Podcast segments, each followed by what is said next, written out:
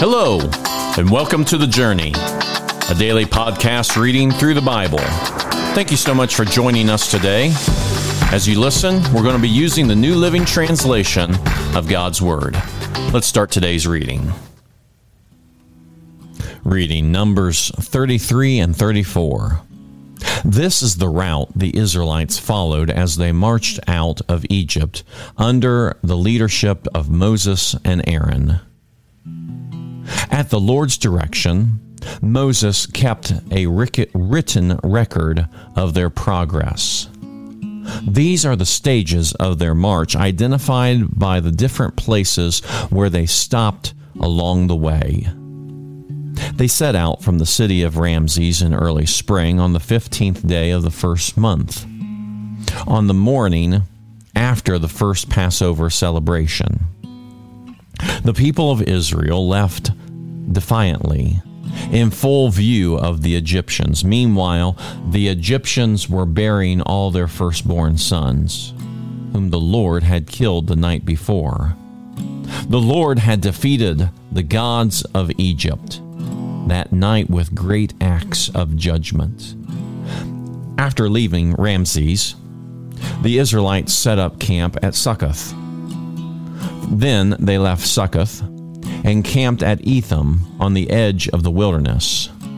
They left Etham and turned back toward Pi Hahiroth, opposite Baal Zephon, and camped near Migdol. They left Pi Hahiroth and crossed the Red Sea into the wilderness beyond into the wilderness beyond.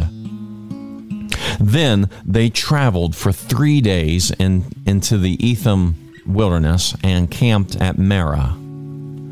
They left Marah and camped at Elim, where, where there were 12 springs of water and 70 palm trees. They left Elim and camped beside the Red Sea. They left the Red Sea and camped in the wilderness of Sin. They left the wilderness of Sin and ca- camped at Bokthak. They left Dopkoth and camped at Alush. They left Alush and camped at Rephidim, where there is no water for the people to drink. They left Rephidim and camped in the wilderness of Sinai.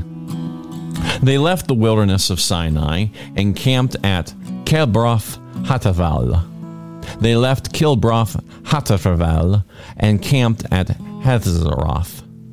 They left Hazeroth and camped at Rithmah. They left Rithmah and camped at Rimmon Perez. They left Rimmon Perez and camped at Libnah. They left Libnah and camped at Risha. They left Risha and camped at Kelohath. They left Kelohath and camped at Mount Sephir. They left Mount Sefer and camped at Haradah. They left Haradah and camped at Makteloth. They left Makteloth and camped at Talath. They left Talath and camped at Terah. They left Terah and camped at Migtal. They left Migtal and camped at Hashmanal. They left Hashmanal and camped at Moseroth. They left Moseroth and camped at Ben Jaakan. They left Ben Jaakan and camped, camped at Hor Agadag. They left Hor Hagadag and camped at Jotbahoth. They left Jotbahoth and camped at Ibernal. They left Abernal and, le- and camped at Hezron Geber. They left his Hezron Geber and camped at Kadesh in the wilderness of Zin. They left Kadesh and camped at Mount Hor at the border of Edom. While they were at the foot of Mount Hor, Aaron the priest was directed by the Lord to go up to the mountain, and there he died. This happened in midsummer on the first day of the fifth month of the fortieth year after Israel's departure from Egypt. Aaron was 123 years old when he died there on Mount Hor. At the time, the Canaanite king of Arad, who lived in the Negev in the land of Canaan, heard that the people of Israel were approaching his land. Meanwhile, the Israelites left Mount Hor and camped at Zalmahal. Then they left Zalmahal and camped at Punon. They left Punon and camped at Oboth. They left Oboth and camped at Iye Abarim in the border of Moab. They left Iye Abarim and camped at Dibon Gad. They left Dibon Gab, Gad and camped at Almon Dathralam. They left Alam Dathralam and camped in the mountains east of the river near Mount Nebo. They left the mountains east of the river and camped on the plains of Moab, beside the Jordan River across from Jericho.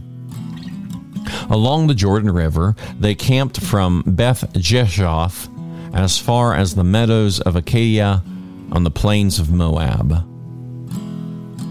While they camped near the Jordan River on the plains of Moab opposite Jericho, the Lord said to Moses, Give the following instructions to the people of Israel. When you cross the Jordan River into the land of Canaan, you must drive out all the people living there. You must destroy all the carved and molten images and demolish all the pagan shrines.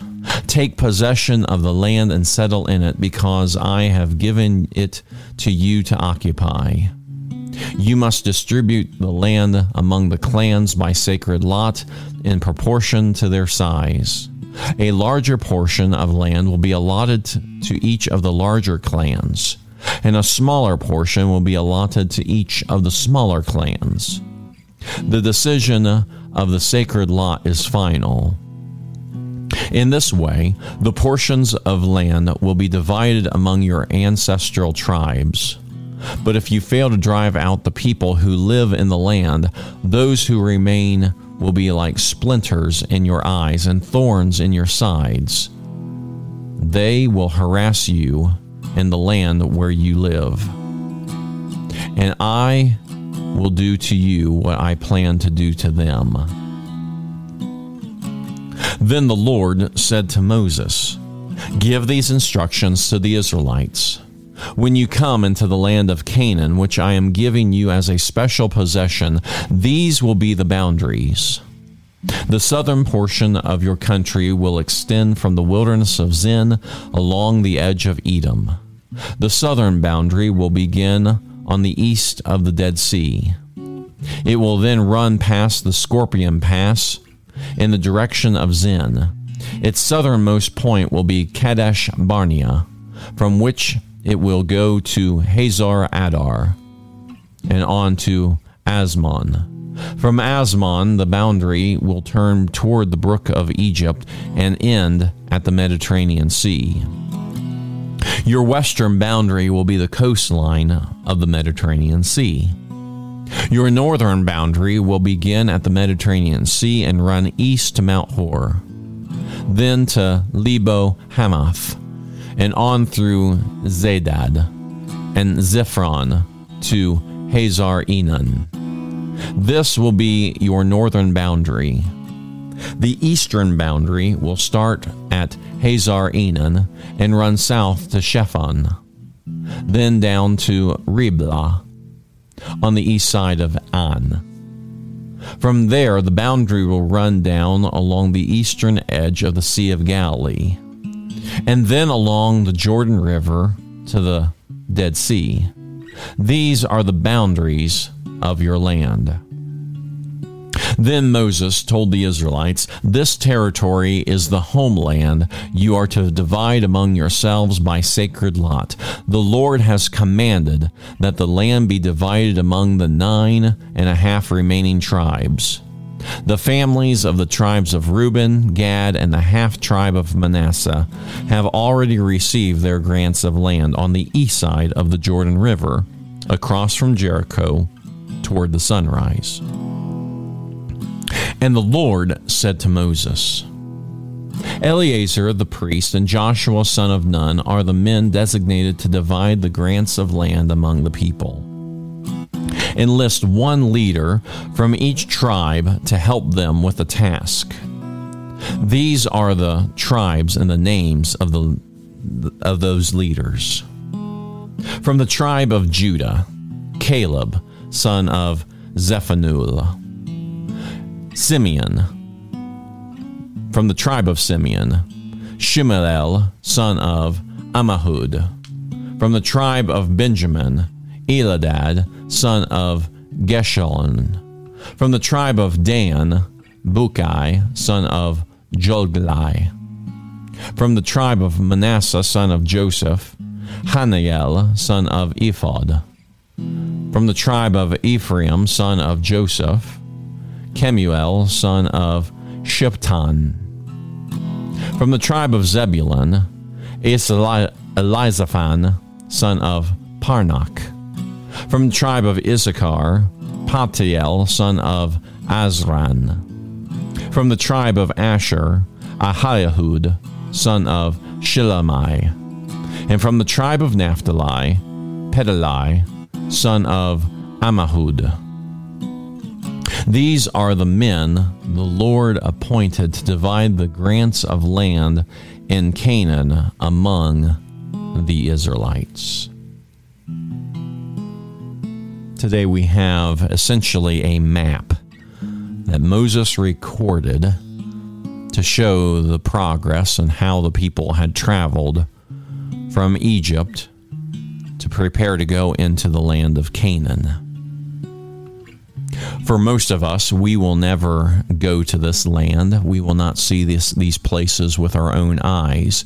And yet, when we read passages like this, it reminds us that they are real places. Sometimes when we read passages of scripture like this, it is so far removed from us that we, we think it's almost just a, a, a tale, a story a fairy tale, if you will.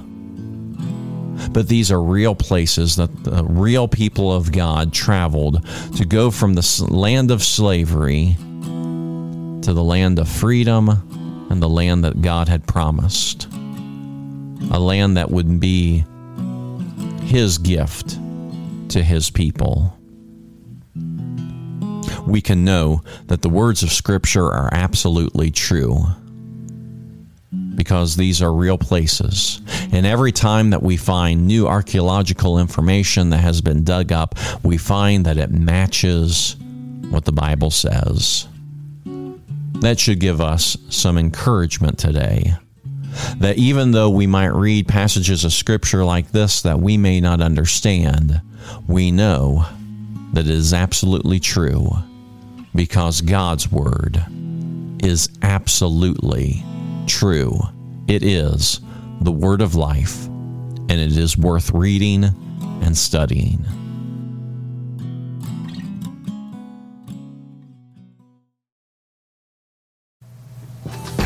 Thank you again for joining us for the journey. Please be sure to share this podcast. Today's reading was from the New Living Translation of the Holy Bible and used with permission. Have a blessed day, and we hope that you'll join us again tomorrow.